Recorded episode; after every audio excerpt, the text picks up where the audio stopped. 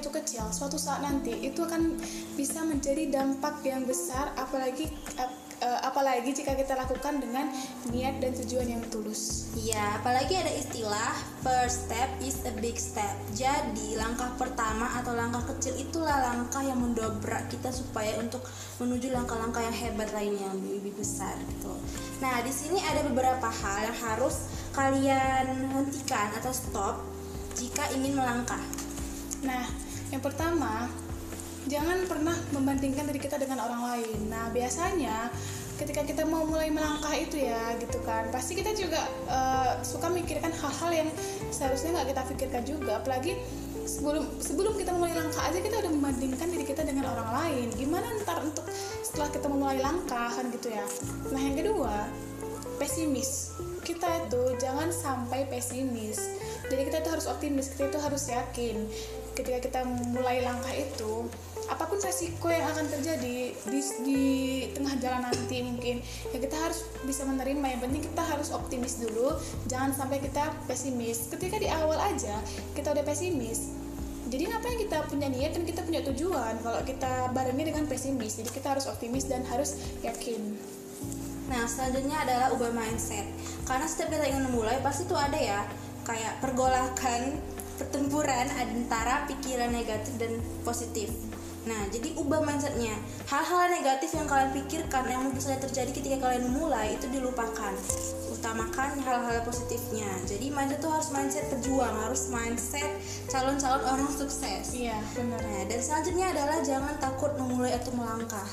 Karena pada saat kita ingin memulai, pasti ada aja nih halangan rintangannya, apalagi god- godaan-godaan. Kayak ketika kita ingin maju ke depan, pidato misalnya yang gemeteran lah, yang grogi lah. Nah, hal-hal itu yang mungkin membuat kita jadi kayak takut melangkah, dilupain aja, udah langsung aja deh. Ibaratnya ambil resiko yang penting udah mulai deh, udah gitu. Iya.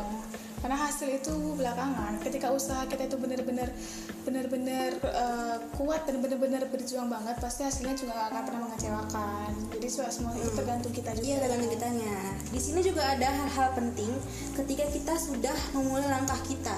Lanjut. Nah, ya, yang pertama kita itu harus bisa membatasi diri kita dengan orang-orang yang membawa pengaruh buruk atau yang eh, membawa kita menjadi berpikiran yang negatif-negatif Iya. gitu. Memang kita berteman dengan siapa aja, tapi kita harus bisa membatasi diri kita dengan orang-orang yang eh, membawa kita menjadi buruk gitu kan. Jadi untuk apa kita berteman dengan orang-orang yang membawa pengaruh yang nggak baik untuk kita gitu. Itu kita harus batasi Filter gitu Iya ya. gitu. Nah yang kedua kita tuh harus punya tujuan awal yang tinggi. Nah ketika kita mau mulai melangkah, kalau bisa itu tujuan kita itu jangan setengah-setengah. Kita harus punya tujuan yang bener-bener pas gitu. Jangan lagi ragu.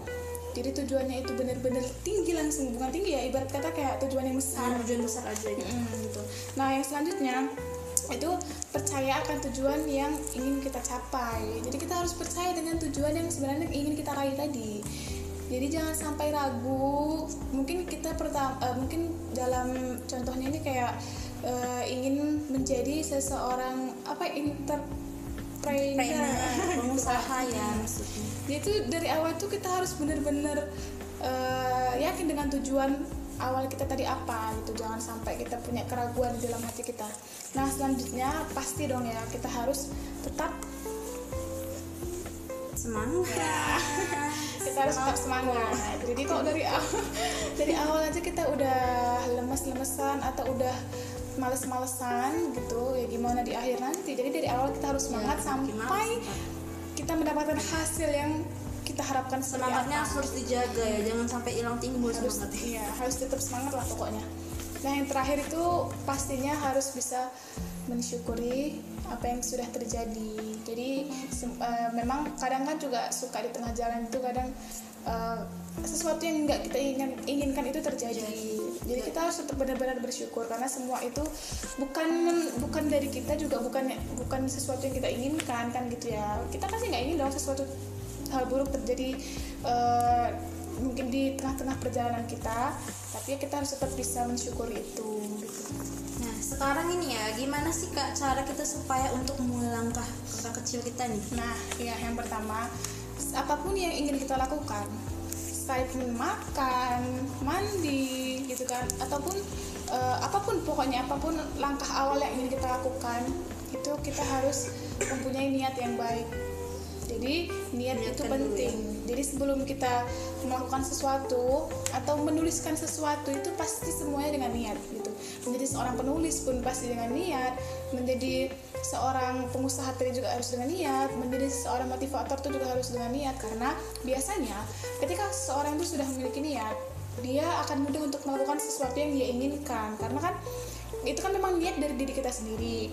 Karena kalau tiba-tiba kita melakukan sesuatu yang bukan dari niat kita sendiri itu bakalan susah untuk kita gapai juga. Jadi semuanya harus benar-benar dari niat kita mau jadi apa niat kita seperti apa apa yang harus kita lakukan itu harus benar-benar dari hati. Nah yang kedua kita harus memiliki rencana yang nyata. Nah rencana itu penting ya. Uh, sekalipun kita mungkin ingin kayak misalnya ingin memasak gitu kan itu juga pasti ada step by stepnya.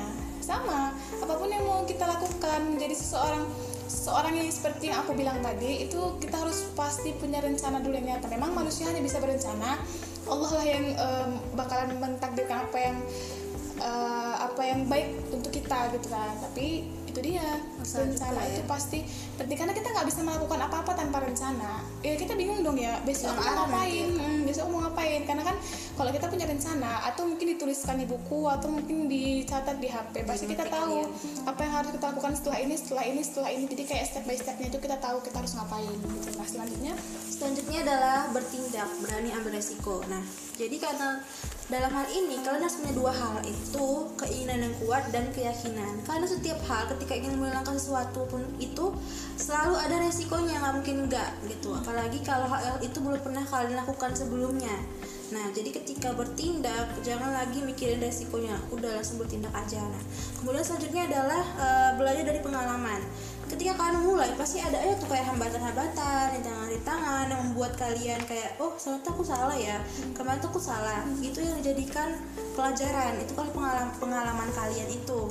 Kemudian selanjutnya adalah belajar dari mentor yang tepat atau cari guru yang tepat karena semua orang itu kalau nggak ada gurunya pasti bingung kan hilang arah? Iya. jadi itu penting banget adanya guru itu. Sekalipun itu mungkin orang tua atau Iya, teman. siapa pun ya. ya siapa pun itu eh, ya, siapa pun orang yang membuat kita menjadi orang yang lebih baik gitu kan itu ya bisa di- dikatakan sebagai guru juga gitu. Dan mentornya ini atau gurunya ini orang-orang tepat gimana maksudnya?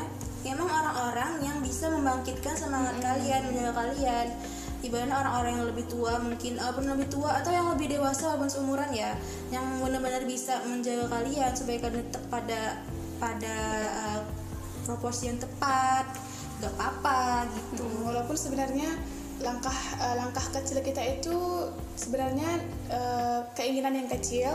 Jadi kan kayak misalnya dari teman-teman makanya aku bilang tadi kenapa dari teman-teman juga bisa atau dari apa bisa. Kalau memang keinginan kita itu menjadi seorang motivator kita harus belajar dari guru yang memang eh, seorang yang bisa memotivasi ya kalau emang pandai public speakingnya bagus juga. Kalau yang pengen menjadi seorang pengusaha kita harus belajar dari- dari seorang pengusaha. Jadi kita harus itu tepatnya itu di situ. Jadi kita harus pandai memilah-milih guru gitu. Jangan sampai kita ingin jadi orang pengusaha tapi kita misalnya ke ustadz gitu kan. Itu kan biasa kalau ustadz kan ingin Ke agama, Hmm, kan beda, Jadi, beda menjadi seorang asatid gitu. Itu kalau memang kita ingin menjadi seorang asatid ya menjadi seorang asatid gitu. Jadi pokoknya itu tergantung apa keinginan kita dari langkah kita tadi itu gitu. Apa tujuan kita pokoknya kita harus pandai-pandai dalam memilah-milih eh, guru yang tepat tadi gitu.